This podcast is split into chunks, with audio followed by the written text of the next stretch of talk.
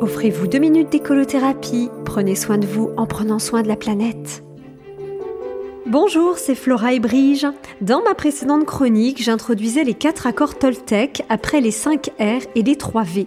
Ceux qui ne savent pas ce qu'il y a derrière le R et le V peuvent écouter mes chroniques en podcast sur le site d'Azur FM. Elles sont toutes précieusement sauvegardées pour être généreusement mises à votre disposition. Mais passons à la pratique des accords Toltec en écolothérapie appliquée. Le premier accord, vous vous en souvenez? Que ta parole soit toujours impeccable. Pensez-y lorsque parfois, par crainte de la contradiction, vous seriez tenté de concéder que l'eau de Javel pourrait certes rendre des services à l'intérieur de votre maison, ou encore que dans certains cas, le recours à des produits phytosanitaires pourrait se justifier. Et quoi encore? On va pas se salir pour avoir l'air propre. Veillons tous à l'alignement entre nos pensées, nos paroles et nos actions, sous peine de déséquilibrer ce fragile mais si puissant équilibre. Le deuxième accord, il a l'air encore plus simple de rien ne fait une affaire personnelle.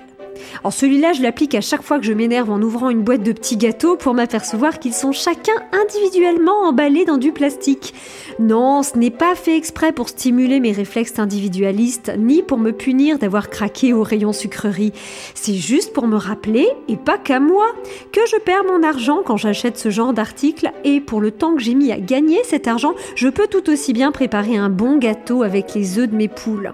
Mince, on me fait signe en régie que la pratique des accords Toltec, aussi simple semble-t-elle, exige du temps. Euh, et en clair, j'ai dépassé ma limite temporelle d'audience. Je vous parlerai donc du troisième accord la semaine prochaine. En attendant, je m'entraîne au deuxième accord. Je sais qu'il y a des impératifs de programme sur une chaîne de radio et qu'il n'y a rien de personnel.